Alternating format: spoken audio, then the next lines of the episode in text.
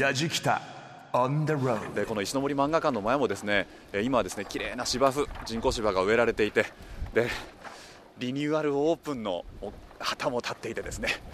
今日はやっとこの石森漫画館の中に入れるということで。フラガールキャラバン行った時にはうちのフラガールももちろんなんか泣いてたんですね、でもあちらに行った先々の見てた方も泣いてました。福島を応援してやろうとフラガールを応援してやろうということでたくさんの方がお見えになりましたね。それは本当に嬉しかったですね。これがっていうこれが手湯手を温めるもの。手を温める。おいいいいですね。ただ手が冷たくなってたんでこのじわーっとこの 指先からじわじわじわじわっときますね。あそうでしょうね。すごい。すごいこれ。風化というのは他県の方々たちのせいだけではないと思うんです。我々あの被災地にいる人間が私みたいなものがもっと伝えなきゃいけないと思ってるんですね。さて先ほどの高戸小浜海岸から車で10分ぐらいでしょうか？そうですね、皆さん。10分か15分ぐらいですね。はい。一気に山ですね。ここはあの花抜渓谷って言います。はい。はい、そして目の前に吊り橋。あ思ったより揺れない。で油断すると言えます。あ揺れます揺れます？う わー揺れた。う わーでも下の方であのデイキャンプで楽しんでバーベキューをなさってるね人たちもいらっしゃいますし。すぐ上流は、えーはい。あのキャンプ場もちゃんとありますんで、ああ、はい。そうです。いいですね。これからの季節、えやっぱり水の音とそれからこの緑マイナスイオンたっぷりたっですね。ぷりですよ、本当に。えわあ心地いいな皆さん新年明けましておめでとうございます。やじきたオンザロード耳で感じる旅番組ご案内役の伊門宗行です。そして明けましておめでとうございます。同じくご案内役の松本英子です。やじきたオンザロード新年一発目もこの二人ではい。お送りする感じですけれどもね。あのやじきたオンザロードも今年ですね実は12年目突入すごいですよ長寿長寿なんです。ん。馬年だったんですから始まった年。あでまた馬年に。馬年にって当たり前の話なんですけど。本当に。本当長くですねひあのいろんなところの取材を続けていく中で、うん。やっぱこう僕らの番組の中ではね一つテーマになってるあの東日本大震災、はい。えー被災地の復興応援スペシャルといううん。こともやってますけれどもね、はい。あの震災から2年9ヶ月の月日が過ぎたわけですよ。ええで矢敷北が一番最初に取材に行ったのがですね震災から2ヶ月後の、まあ、2011年の5月。はい。の時は、えー塩釜でしょ？あと松島石巻か、うん。まだねその時は道路なんかも自衛隊の車たくさんいてですえね、え信号もまだ全然直ってなくてはい。もう規制線があちこちに張られているような状態で僕らの取材できる場所も結構限られていたりはしたんですけれども、えまあ、それが最初でその後もですね七ヶ浜とか陸前高田久慈南三陸気仙沼東松島女川宮古大船渡いわき茨城いろんなとこ行きました、えはい。でいろんな方に会ってきてその風景と、まあ、そのね暮らす方々の声をお届けしてきたわけなんですが、うん。やっぱりねみんな言うんですよ。大事なのは忘れないことだと。うんと思ってましてで今回ですね2012年の12月から昨年までの取材当時の様子を振り返っていこうじゃないかとはい。思っております、え題して復興応援スペシャル被災地の今。岩手宮城福島茨城の取材の模様は番組ホームページにあります旅日記そして映像でもご覧いただけます。えこの後昨年3月にオンエアしました鳴子温泉南三陸の模様をお届けします。やじきた on the road. 鳴子温泉の JR の駅前にいるんですがこれからですねこちらの鳴子温泉の観光ボランティア副会長の馬場翔越さんとこの温泉街を2人でブラブラしたいと思いますのでよろしく馬場さんよろしくお願いいたします。よろしくお願いします。さああの駅を降りるとまずびっくりするのが足湯があって 温泉がすぐ目の前なんですね。えそうです。ここはもう本当に目の前が温泉ということで、はい。東の横綱と言われるとこでらす、ですええ、これはもう勝手にランキングですけどね。あの好きな人もいるんですよいいと思います。ね。勝手にランキングの横綱になってます。すごいな。硫黄の香りがプーンとしたんですけれども泉質なんてのはどうなんですか？ここはですね11種類うちあるうちのええ。9種類が鳴子にあるって言われてる ですからまさに温泉のデパート。それで各旅館こうありますけども、はいはい。あそれぞれ全部泉質はい。違うんですよ、そうなんですね。ですからお風呂隣隣違いますので、えいろんな泉質を楽しむと。楽しむということもできますね。なるほどね、ええ。これが足湯ですね。足湯ですか。ええ。暑くない？ちょうどいいちょっと厚めでしたちょっと暑い。ねはい。恥ずかしいとこ見られてますよ。いやいや それ以上太く太くならないから。俺が見ててもなんでそんな言うんですか？失礼な。皆さんどちらからいらっしゃったんですか？えっと様々なんです。仙台とか東京とか。この人方こうやって温泉しょっちゅう使って歩く方々そうなんまあ言ってみれば。はい。体験したりあそうそう。足すごいポカポカしてるあったかいでしょ？気持ちよかった。やじきた。On the road さあ今僕はですね南三陸に来ているんですがこれからお邪魔したい。どうしても行きたいところがあるんです。南三陸の三三商店街という復興商店街なんですね。今僕はそのゲートの前にいるんですけれども中をくぐるとたくさんの仮設の店舗が点在しているんですが何よりも驚いたのが僕らが背にしている後ろの駐車場の広さ。観光バスがねもう何台も止まっているんですよ。海産物を焼いている香ばしい香りだな。まさに商店街。おっと。あ中に入ってくるとポーンと広く抜けた場所に出てきまして南三陸三三商店街のイベントスペース。これ地元の方たちでしょうね。おじいちゃんおばあちゃんとかちっちゃい子供とかみんな集まってんな。やじきた On the road さあお店の中に入ってまいりました。季節料理篠屋のご主人でもあり南三陸須川復興名店街運営組合副組合長の高橋治さんにお話を伺います高橋さんよろしくお願いいたします、よろしくお願いします。こちらは南三陸の中でもキラキラ丼の復活からそうですね。随分とこう忙しくなったなんて話もはいお伺いしてますけれども、まあ震災前からあったキラキラ丼っていうのをおベースに考えて、まあそれによって漁師さんたちのこの米を作ってくれる農家さんたちが、まあ一丸となって一つの丼を作るっていうのが一番こう前向きになれるんじゃないかなという思いで作らせてもらいました。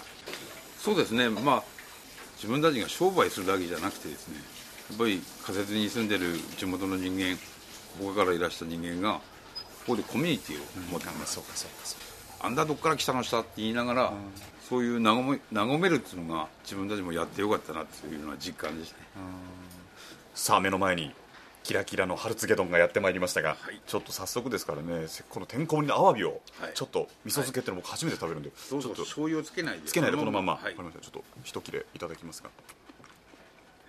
あすごいコクがありますね。もううまい。やじきた On the road えー今あー一番、えー目的であります次世代を作る。まあそれをお自分たちが今準備をするということで頑張っておりますんでまた機会がありましたら、えーうちの町に、えー南三陸町へ足を運んでくれればありがたいと思います。ありがとうございました。矢敷北オンザロード復興応援スペシャル被災地の今と題し震災後の様子を交えその後の様子をお届けしています。はい。あのね今回鳴子今鳴子温泉と南三陸三三商店街のはい。取材の模様をお届けしましたけれど、鳴子温泉良かったっすよ。いや気持ちよさそう。足湯も気持ちいいですしねあの共同浴場の滝の湯っていうのがあってですね、はい。本当にあの問いを通ってええ。温泉がね源泉がそのまま滝のように流れているところがね、ええ。結構温度が高い浴槽とはい。温度の低い浴槽分かれてるんですけど、うん。本当地元の人たちと一緒になってですね、あの昔ながらの共同浴場の中で肩を並べて温泉に浸かるっていう気持ちよさも良かったし、うん。あともともとその鳴子温泉自体も震災の時にですね被災地の方々あの家をなくしたりした方々の受け入れ先にもなっていたんでえ。本当に当時の宿でもあるんだけれども、うん。今でもねその当時のあの被災地の方々との交流も宿の方あったりとか僕ら泊まったのが大正館というところだったんですけどね、はい。本当に皆さん気持ちのいい方ばっかりで。あとねキラキラ丼って話があったじゃないですか南三陸気の三三商店街の。き春告げ丼ってあの季節によって違うんですけどこの時は僕ら春だったんで、はい春告げ丼っていうねアワビの味噌漬けがドーンと乗っている。めちゃめちゃ美味しいんですよ。いやちょっとえだってお醤油つけないで。いやもうもうもうもうもうそのまんまいってください。もうそのまま言ってくださいよ。お店の方か。あのね季節によってわかめなんかもね美味しいですし。あとねそのいや本当にねやっぱり三陸ってね本当に世界三大漁場なんて言われてるぐらいで、うんまあ、海の幸が豊かなんですよね。そうでね。でそこのね海の幸やっぱ食べないと嘘ね。はい。でですねえこの取材の時もう一つ訪れたのが七ヶ浜町の中央公民館にある障害学習センターだったんですけど、2012年実はチームやじきた全員が七ヶ浜でボランティア活動をやったんです。ええ。何やったかっていうとマッチングの結果ねボランティアセンターの隣にある公民館で臨時図書館を作るっていうですね。図書館を作る？いやー結構な量の本を運びまして。えーみんなで汗かきながらですねやりましたが、うん。で実はまたね昨年訪れたんですよ。はい。その時の様子をお聞きくださいやじきた on the road さあ七ヶ浜の障害学習センターの前に我々いますけれどもねここにやっぱすごく思い入れがありますね。やじきたのメンバーが今から1年前かあの七ヶ浜のボランティアセンターでマッチングして登録をしてこの七ヶ浜の障害学習センターの中に小さな小さな図書館を作るお手伝いをしました。あれどうなってんだろうな。ちょっとな。ドキドキするな。じゃあ久しぶりにお邪魔します。あ懐かしいななんか。お邪魔します。こんにちは。鈴木さんお久しぶりです。お久しぶりです。どうもやってまいりました。やじきたオンザロードでございまおす待ちしておりました。あれから1年ぐらい経ちますけど、い。あのボランティアセンターの場所なんかもちょっと地図ありましたけど、変わってたりするんですね、そうですね。やっぱりあのもともとえっと以前ボランティアセンターがあった場所はえっと町のゲートボール場だったんですけれども、はい。はい。やっぱりある程度こううんと復旧復興に向けて元に戻していこうということで。あじゃあまたゲートボール場にそうですね。あ、あ 今廊下渡ってたらイラストが書いてあって突き当たり図書コーナー軽運動場って書いてあるなあるんだまだ ありますよ。このなんかこの廊下ねこのひんやりとした廊下を歩くと思い出すねなんかねですね。いっぱい本がいろんな部屋にあってそれを僕らこうガラガラ引いてはい積んで引いてあの時も寒かったですよね。寒かったですけどね。でもいつの間にか暑くなったんですよね。そうですね。暖房消したりしましたもんね。そうそうそうそうそう。なんですよね。ああ思い出すな。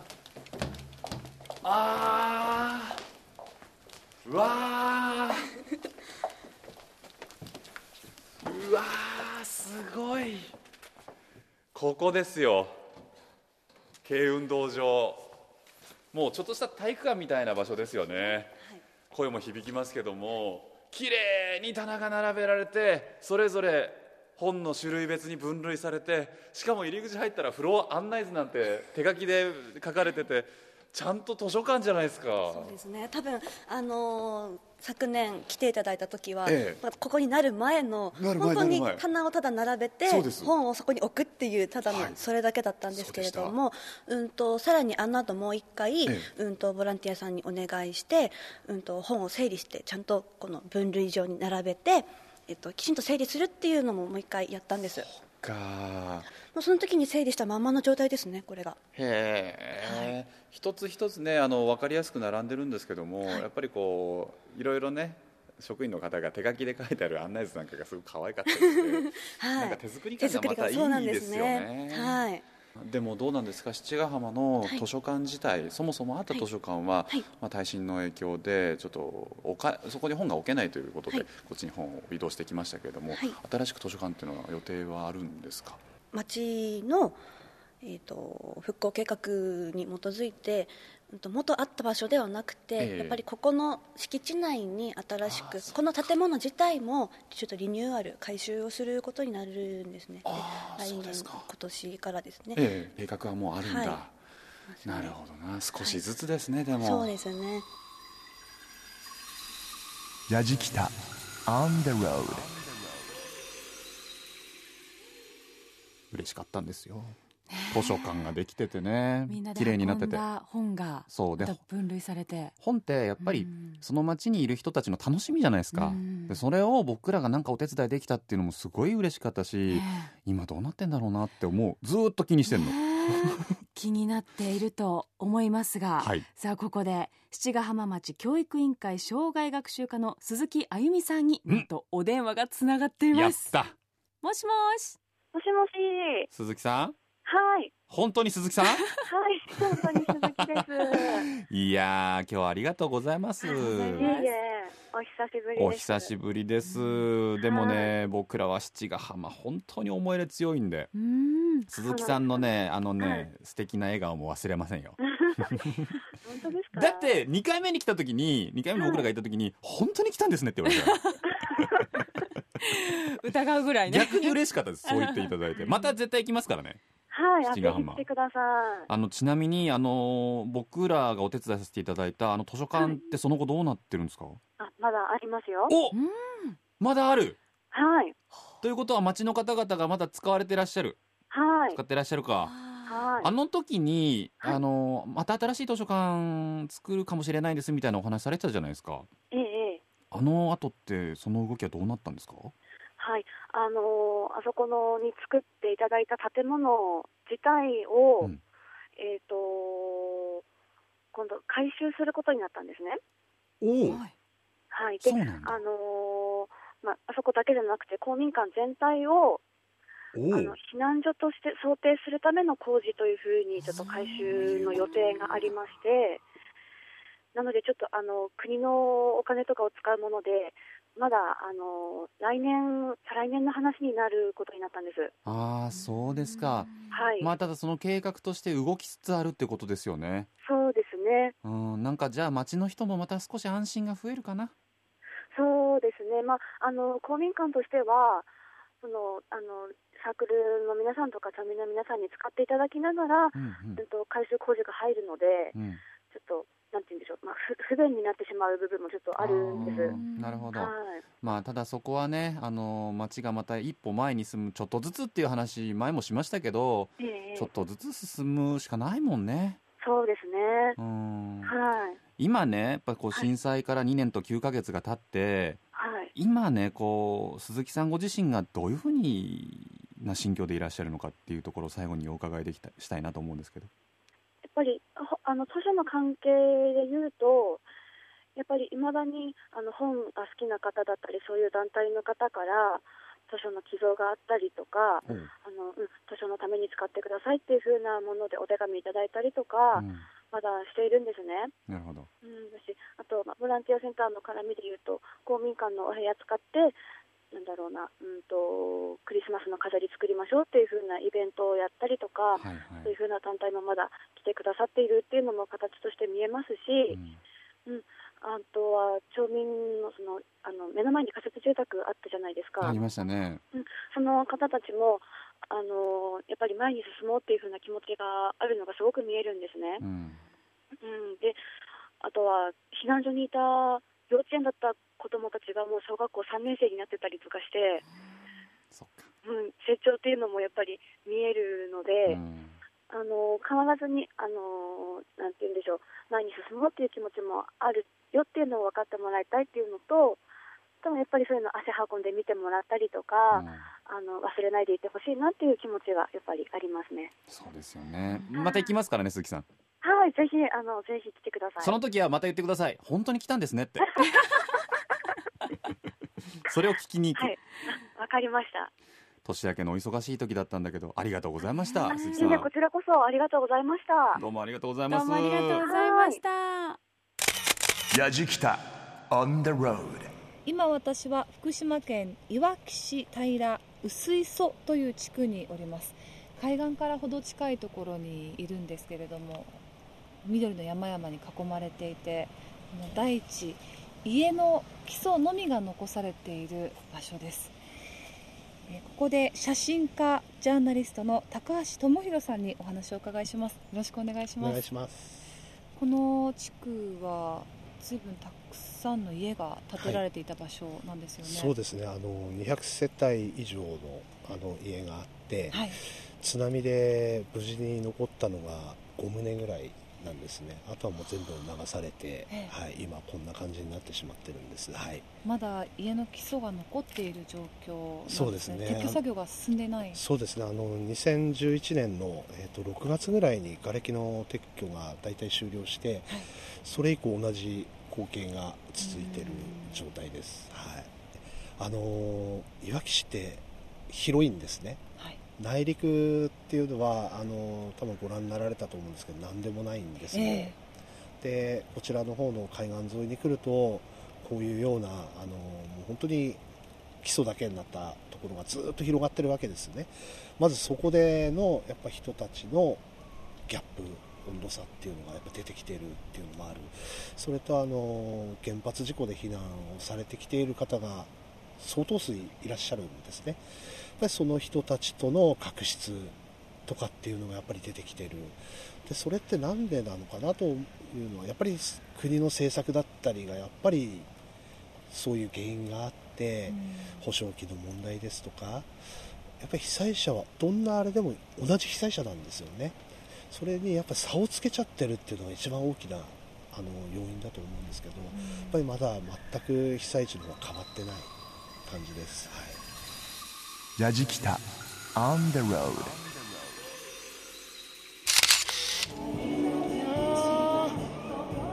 大興奮でした。もう時に妖艶で時に情熱的で華やかに踊るフラダンサーたちの姿。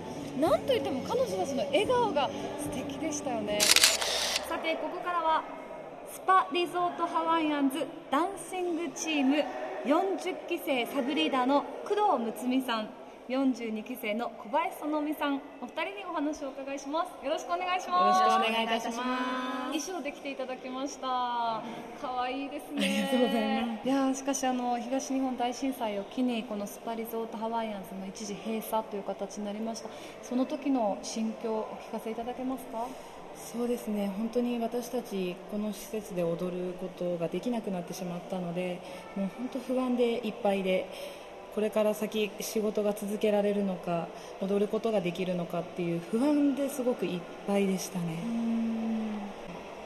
あの皆さんで全国キャラバンをなさいました、はい、そのきっかけっていうのはそうですね。あのもちろん私たちのダンサーの中からもそういう全国キャラバン映画「フラガール」を見ていたので私たちもえっと、その当時の先輩方がやっていた全国巡業その時は巡業と言っていたんですけどもそれを私たちもできるんじゃないのかなっていう話はメンバーの中からはリーダーの方に伝えてたメンバーもいたみたいなんですけどやっぱりきっかけとしては社長の一声で、はい、震災があってあの皆さんマイナスのイメージがすごくあるとは思うんですけどもお客様の大切さだったりあとは従業員スタッフの皆さんのありがたさっていうのもその全国キャラバンを回ったことで実感できたのでスタッフ全員でこうもう一度ハワイアンズで営業しようっていう気持ちがこう一つになっていた部分があったのであの時もきっと状況は違えどこういう感じだったんだろうなっていうのを実感することができましたね。やじきた。On the road. Grooves and moves your day. 今私は北茨城のシンボル的存在である六角堂に来ています、まあ、文字通り六角形の形をしたお堂です。これ岡倉天心が晩年に試作の場として建てられたところ海沿いに面しているんですけれども波の音を聞くための東屋という形の場所だそうです。実はこちらのお堂が東日本大震災によって津波に流されてしまいました。それをなんとか修復しようということで茨城大学の方が中心となってそして多くの寄付によってようやく復活を遂げています。朱塗りの壁がとっても素敵でそして瓦の屋根もしっかりと修復されていますし中は茶室風になっていて六角の炉も置いてありました。ね、周りの風景が本当に綺麗ですね。岡倉天心がここにいた時と本当にきっと変わっていないんだろうなと思います。やじきた On the road 茨城県の高萩市高戸小浜海岸に来ています、えー、突然気温もぐーっと上がってたくさんの方、えー、海を眺めながら涼んでますね。磯遊びなんかもしている姿が目に映ります。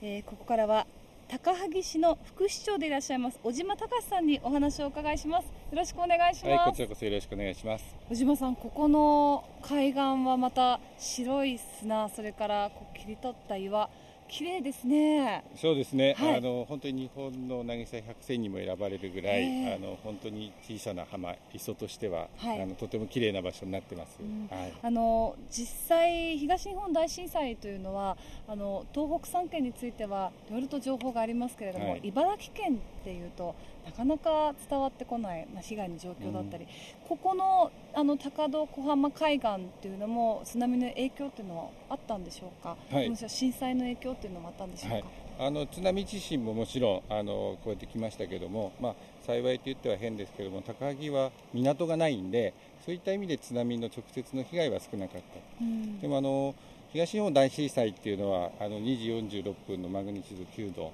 大きな地震のほかに実は茨城県沖に30分後に2回目の大きな地震があったんですね、はい、それであの茨城県内にも非常に大きな影響を与えてましてここ高萩でもその建物のまあ倒壊とかですねそういう意味ではかなり大きな被害があった。震災の影響っていうのは、まあ、観光客の面ではいかがでしょうか、はい。えーまあ、ここはあの海水浴というよりもまあ磯遊びなんですけども、はい、まあ、ここのすぐそばにあの高萩の海水浴場がございまして震災の前後と比べますと 92%, 92の減です。減。ですから前年の8%しか、えー、震災の年は海水浴客が来なかったという。あのまあ、震災、まあ、津波もありましたし、はい、まあ、放射線の影響というかそういうことも懸念されてということで、まあ、2つの要因から海は避けられたというような感じですね。風評被害が非常に大きかったということになるわけです、ね、あの今も測ってもらってますけども海水からはもう全く今は放射性物質は検出不検出です、はい、であの空間線量で言えばあの若干出ますけども、まあ、もちろん影響のない範囲ということでそれは県も、まあ、市も広く PR してるんですがなかなか戻ってこないというのが実際です、去年はあのできるだけやっぱり戻ってきてほしいということで、はい、いろんな、まあ、方法でまあ、来ていただこうと広く PR をしました、でやっと戻ってきてもまだ、えー、5割ぐらいやっと5000人を超えたというような人数の方にでも戻ってきていただいて、まあ、1年目は来られなかったけど、まあ、コマーシャル見たんでね、また行ってみようかという気持ちで来てくれたお客さんがいたんで本当にありがたいし力強いですね我々にとっても。やじきタウンザロード復興応援スペシャル被災地の今と題してお送りしております。最初にお聞きいただいたのは中田美香さんが取材しましたいわき市在住の写真家ジャーナリストの高橋智博さんのお話でした。うんあの高橋さんはねあのずっとこう取材を今でも続けてらっしゃるという、えー、ご自身も小名浜で避難する地元の方々を取材している時に、津波に流されて一命を取り留めた方というすごい本当にその経験をされた後。うん、えー、すごいこうねやはり真ん中にいらっしゃる方なので言葉もねすごい強めでしたけれどもでも僕はすごい、すごく刺さりましたね。被災者は皆さん被災者なんでって、そこに差はないっていうね、え。ー、おっしゃってましたけれどもね。ご本人もまだ取材は続けられてるみたいですけどね。はい、うん。えそして福島県いわき市のスパリゾートハワイアンズ東日本大震災の影響で施設の一部が損壊したんですが2012年2月に全面再開ということで。もうね、うん、あのスパリゾートハワイアンズの方もそうなんですけど、うんうん、中で働いてらっしゃる方とかもすごい熱量なんですよ、来てくださいって、はい、だから僕ら実は東京で打ち合わせを何回かしたんですけど、うんうん、実際にね東京まで来てくださって。いろんなお話をしてくださったんですよそうだったんです、ね、フラガールみんな頑張ってるんですなんて言っててどんな人たちなんだろうなと思って、はい、僕はねそれこそ音声でしか聞いてないですけども、え。ー、写真とね、すごいいい笑顔だったんですよね。で声も明るいしね、えー、その明るさがやっぱ人を戻すんだっていう。いや本当に。気概という簡単には言えないのかもしれないけどそういうの感じますよね。もうダンスもそうですけれども本当に言葉もこの踊ってらっしゃるフラガールのお二人もね、力強かったしそ,、ね、そこに笑顔がもう見えましたね。そうなんで、どんな思いでその笑顔になったのかって考えるとね、ぜひ皆さんねスパリゾートハワイアンズにも足を運んでいただきたいなと思うんですが、はい、あの実はねその中で昨年初めて茨城も取材をさせていただきまして六角堂の話も出てましたけども、ねはい、あの岡倉天心が試作の場としていたという六角堂まあ一時ね津波に襲われて流されてしまったわけですけれども、はい、まあ日本美術のシンボルということで。誇りですよ茨城県の方にとってはね。それが復活というところもありますしね。非常にね建物も綺麗で。うん。いやもうシンボルになりますからね、うん、そこにいらっしゃる方が勇気づけられると思うね。うん。えそして茨城の高萩。え高萩市の震災の影響高萩市副市長の小島さんに伺いましたけれども、うんあの津波の被害は少なかったけれどもただ地震の30分後に震度6強ですよ。そうですこの地震の被害が非常に大きかった。まあ、少しずつ戻ってはいるんでしょうけれどもやっぱりそれを知らないとね、はい、そういう現状があるんだっていうことを知らないといけないなって改めて思いましたね。そうですね。でこの後ですねあの2012年の11月に取材し12月にオンエアした三陸鉄道。僕行ったんですけどね、はい、リアス線の様子をちょっと聞いていただこうかなと思うんですが、まあ取材した当時はその後まさかジェジェジェになるなんて。流行語ですよ。そうですよ。すごい。想像もしていませんでした。さあ我々ねまた三陸鉄道に乗り込みましてここから9時を目指していきます。田野畑から9時表示が出ている電車に乗り込んだらなんとこの電車がレトロ車両だったんですよね。昔の食堂車とかね大正時代のこうモダンな洋風建築の一室みたいな感じなんですよ。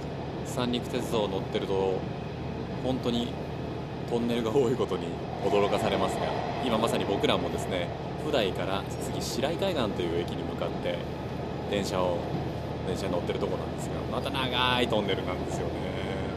三陸鉄道はいい。でも風景がコロコロコロコロ変わっていくのが面白いですねまたトンネルだ。そう簡単には。ああトンネル抜けた。そう簡単僕らに感動をくれないぞ。トンネルだ。抜けた。トンネルだ。ここ抜けたらそろそろじゃないかなと思うんですけどね。どうでしょうかああ見えてきました海岸が見えてきましたね。試合海岸はですね愛称がウニの香り。ウニですよ。ウニの産地として知られる海岸というところからだそうなんですけどね。海辺にはウニが至る所にいるみたいです。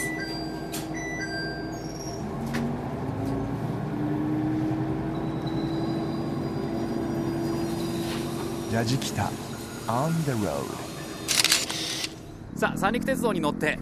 やってまいりました。宮古から乗って終点久慈駅ですね。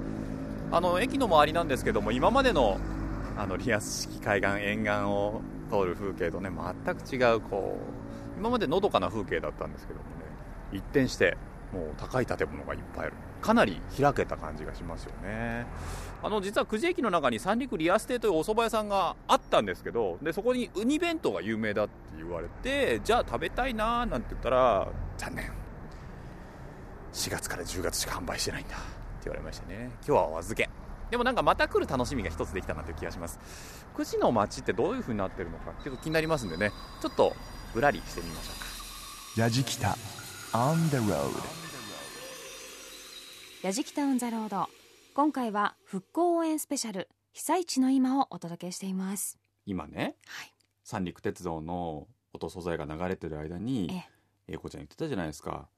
ウニの香りっていう駅名についてるのも、うん、今だったらすぐわかる。そうなんですよ。もうウニの産地だっていうのはあのあまちゃんのねやっぱり影響で。多分リスナーさんもすぐ出てきたと思うんですよ。そうですねそこに僕らはだからあまちゃんが始まる前に行かせていただいていてで当時もねまだ一部開通してなかったんですけど、はい、今年の春全線開通北リアス南リアスの全線開通目指して本当に本当に頑張ってらっしゃる。もう間もなく、ね、そうなんですよ。レトロ列車とかもねすごい雰囲気あってよかったし、えー、いいなと思ったのは、うん、あの見晴らしが良くなるところがあるんですよ、えー、そうするとね列車が一回止まるんですね止まってねあのここは景色がいいところなのでって車掌さんのアナウンスが流れて見ると本当に三陸の海が綺麗でね背景にはまた山の緑があってね素晴らしい景色なんですよ。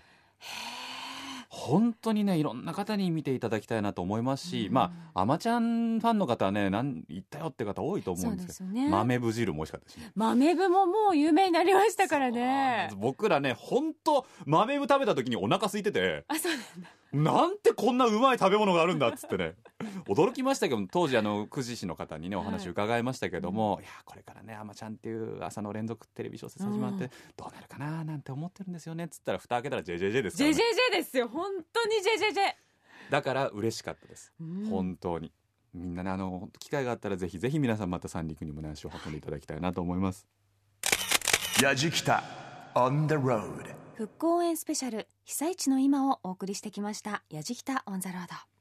松本英子さんにはですね、はい、えー、昨年からやじきたのナレーションをやってもらってますけれど、はい、行きましょうね。